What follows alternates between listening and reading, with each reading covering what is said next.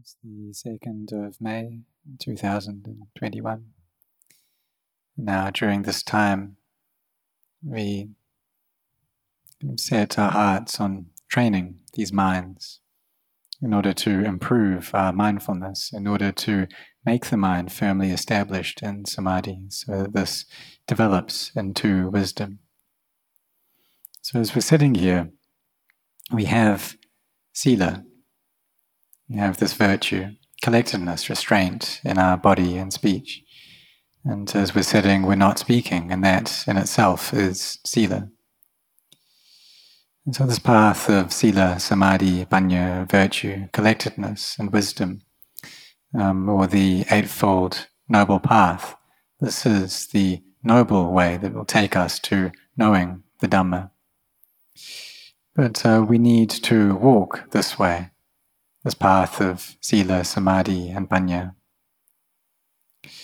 So the last fully awakened disciple of the Buddha, uh, Venerable Subhatta, uh, he had made the determination to be the last arahant disciple of the Buddha, and he had a doubt, and that was whether it's possible for there to be awakened beings those who have attained to noble fruits outside of the sasana, outside of this dispensation. And the Buddha replied that just as there are no footsteps or footprints in the air, um, there can be no awakened beings outside of the sasana. That Magga and Phala, the paths, the fruits, can't arise. Um, it's only those who practice following this path of sila, samadhi, and panya that will be able to see and attain to the Dhamma. And uh, so his doubts were relieved at this point, and his mind became very firmly established, and he asked to ordain as a monk. Uh, but because he was already ordained in a different teaching, in a different uh, religion, uh, usually, under standard procedure, he'd have to undergo a period of training for many months before taking full ordination. But the Buddha made an exception for him and allowed him to take uh, ordination. And once he had taken on the robes, um, that night that the Buddha uh, was going to pass into final nibbana, his mind gained great peace and stillness. And as he was gazing up at the sky, uh, looking at the moon, he saw a cloud pass in front of the moon. And then the moon went dark. When that cloud went away, then the moon became bright again, just like it was before. And so his samadhi was very firmly established in his mind. It was uh, cultivated to a high level. And he could see how when the aramanas, the sense impressions, passed through the mind, then they made the heart dark. But once they had gone, then the heart was radiant again. And uh, so he gained this knowledge and that was up to speed, it was right on top of things, and he was ab- able to abandon all of the attachments that he had and attain to arahantship. For us, however, we're not yet arahants. So we need to take things from the start, from the beginning. And uh, so we try to train ourselves in order to get rid of our wrong views and cultivate right views. We walk along this path of generosity, of virtue, of meditation, or dana sila bhavana, or we could phrase that as sila, samadhi, and panya, as virtue, collectedness, and wisdom. And so we try to bring our mindfulness into the present moment, and to do that a lot. If we sit in meditation or we walk in meditation and our minds are scattered thinking about many different things, then we won't gain much benefit from that. So we try to bring up mindfulness in everything that we're doing. And for monks, we have this fermentation to practice. And the same is true as well for novices, for the lay male and female disciples, will have this firm intention to see the Dhamma, wanting to know what that is like. Wanting to get to the point where we're able to solve all of the suffering that's within the hearts. So we see that the suffering can come up because of sankharas, of conditioned phenomena, these bodies, for instance. And if we're observant, we'll notice that right from the moment that we wake up, the body experiences pain. And it does this for the entire day. We can't sit or walk or stand or lie down for long periods because uh, pain will arise in the body. So we need to always be changing our posture. When the body gets thirsty, we need to find water for it to drink. When it gets hungry, we need to find food for it to eat. And when it gets sick, we need to find medicine for it to take. And we can't just stay still. We always need to be going about, finding things, searching for things. As children, we have to study. And inherent in that study is difficulty, is stress. That when we're going to take exams, then we'll be worried about whether we'll pass those tests or not. And then when we grow up, then we need to go and find some work in order to support ourselves. If we have a family, then we need to support that family as well. And we have a lot of burdens, a lot of duties, and these are all stressful. And there's also the difficulty in weather as well, that when the weather changes, if it's too hot or too cold, then this brings up pain. And uh, this is especially so when germs enter into the body, can be agonizing. And uh, if we don't have doctors that we can see, or if there isn't medicine, any, any medicine for that illness, then we can experience a lot of pain. So, this is the suffering of this physical sankhara, of this body. But what about the mind? Well, the pain in the mind comes from separating from the things that we like and love. And we may have everything that we could possibly desire, but when we're separated from all of that, then this will be agonizing. And isn't that the case? That these things, they're just temporary things. So, like this body, the mind comes and re- resides here for some time and attaches to it, taking it as me and mine. But this then becomes a cause for our hearts to experience suffering. So when Vedana comes up, this feeling arises, and this does so through the processes of the body, that we have this nervous system that's functioning, and then that sends signals to the brain. The brain then passes these messages on to the mind. And so there's suffering in the body, and then the suffering flows into the heart as well due to the changes within the body. So we need to train ourselves in order to see the truth, to see how all feelings, whether they are pleasant or unpleasant, or sukha vedana, dukkha vedana, none of it stays, none of it lasts. Every single emotion, every single feeling that we have ever had or will ever had, have arises, stays for a bit, and then goes away. But when the suffering does arise, it can be torturous. And perhaps we don't have good health, but we want to have good health. We see other people with good, strong bodies, and we think, well, why can't I be like that? Why can't I have a body like that? But these things, they follow causes and conditions. It follows karma. And we're not really able to help other people out to a significant degree in this way. We can help people out in some ways, but to try and take the dukkha vedana that they're feeling and spread that out, to try and take a portion onto ourselves, we just can't do that. And just like how if we go to a bank and we ask to take a loan from that bank, saying that now I've got bad health and can I loan out some good health? And then when you know enough time has passed, I'll give this back to you. And that bank just doesn't exist. We can take money out from a bank, but we can't loan out wealth. And when it comes to our health, it's each to their own. Everyone has to receive the feelings in their own bodies.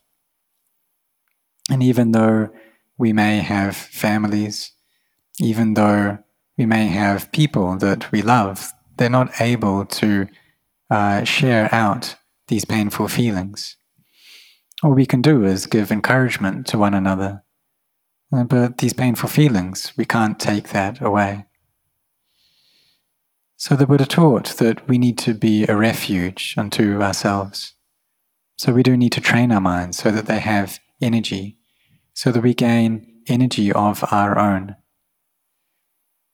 The wealth and the material possessions that we find in this world, they are ours, but they're just ours for one period of time. If people get deluded in them, then they don't really know the truth of them and they're not able to give them away. They hoard them all up. And then when they die, they've just wasted their life. For those who have intelligence, however, they'll use their gains to create merit, to do good deeds, so that they build up goodness, merit within their own hearts. And this is something that we can take over with us when we die. And so there's the merit that we gain from our generosity, from our virtue. And this is able to solve the suffering that we experience to one degree. And um, it's also able to help us in future lives as well, because when we've created a lot of merit, then when we get born, that life will be kind of complete, We'll have the things that we need. Because for those people who are born and they're lacking in the requisites, lacking in food, lacking, lacking in shelter, then it's very difficult for them. So we need to come and develop wisdom. And uh, if we don't have this wisdom, then all the things that we gain can be a source of suffering for us. We need wisdom to look after the wealth that we have, for instance. If we don't have that, then if we gain $20 million and our minds are full of delusion, they don't have discernment, then we'll use all that money in finding delight in forms and sounds and tastes, in odors and tactile sensations. And all we'll gain from that is a lot of suffering. And in the end, we just destroy our lives due to this delusion, due to a lack of wisdom. So, this wisdom is vastly important. When we have wealth, then we need wisdom to look after that wealth. When we have health, then we need wisdom to look after our health so that we're able to solve the problems that arise in the correct way. When sickness comes up, we're able to relieve that, we're able to cure that due to the wisdom that we have. And what about in meditation? Uh, what function does wisdom serve there? Well, this wisdom is an all around knowing. It's uh, knowledge, knowledge into suffering, knowledge which is able to relieve our suffering, and that we're able to free ourselves from suffering is due to effort and wisdom. So, when our mindfulness and samadhi are already in a good state, then this will enable us to be able to contemplate in a way that brings rise to wisdom seeing the body uh, that we take to be the self, that we take to be me and mine, that really it's just something that's painful. And we can ask ourselves, is it actually me? Because the Buddha taught that it's not a being, it's not a self, it's not an other. So we should contemplate, we should look at it right here. Peel off the skin and see what's there underneath. And take out the different elements and put them into heaps a heap of you know, the different liquids, a heap of blood, a heap of air, a heap of fire, of heat, a heap of earth. And ask, is this me? Is there any other there? And see that my heap of the four elements and other people's heap of the four elements, they're all the same, there's no difference. And uh, we see that that's just how it is that these things, they're all the same.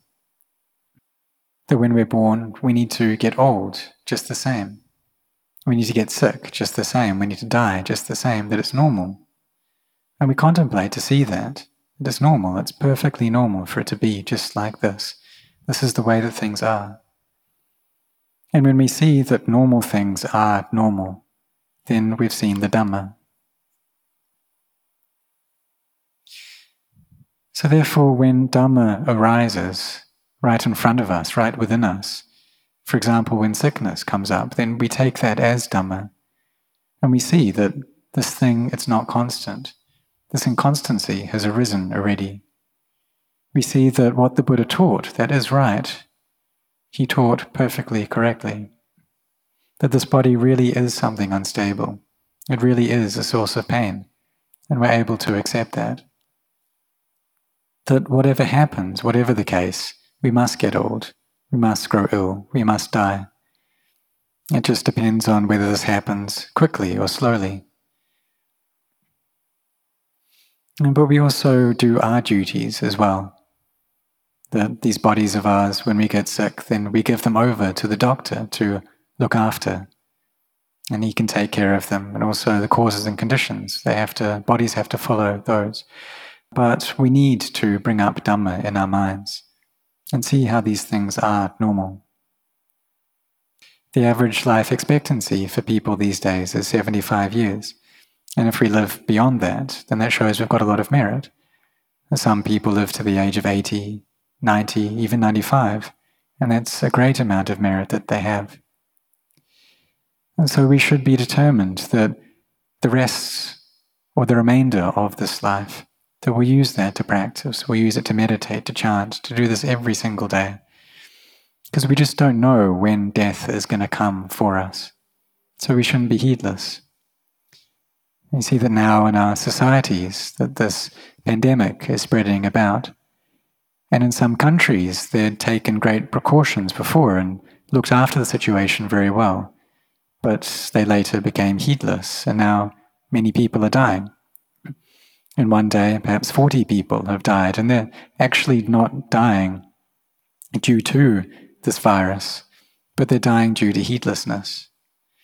Because these people, for the most part, they gathered together with others, thinking that they'll find some enjoyment, some entertainment there, and that led to their death.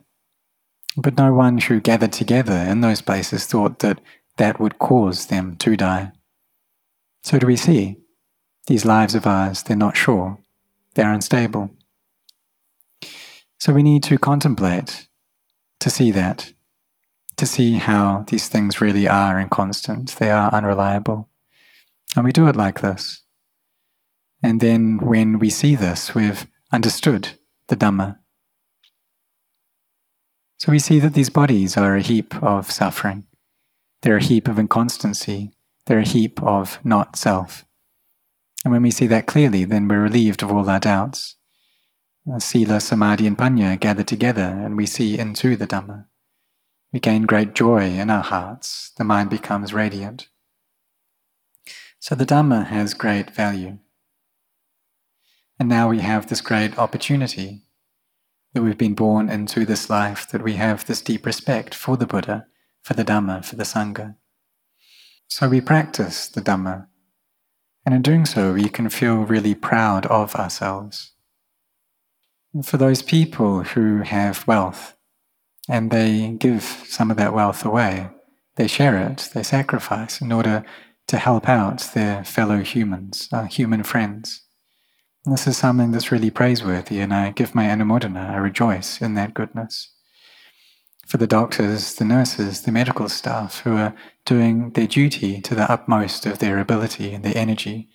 I give my anumodana to all of you as well. That you're doing this in praise and homage of the Buddha, the Dhamma, the Sangha, helping each other out through kindness. And this quality of kindness is that which takes care of the world, which props up, supports this world, that we're able to live together, that this world is able to stay on, is due to metta, due to kindness. So when we cultivate this kindness, then the heart becomes peaceful. And as this peace gathers together, gathers together, then in the end, we'll gain knowledge into the Dhamma. And we'll understand and see this clearly that really these things, they're not mine, they're not me. And so we do this um, in the beginning. And by doing that, we'll have no eighth life. And so may all of you be firmly intent in this.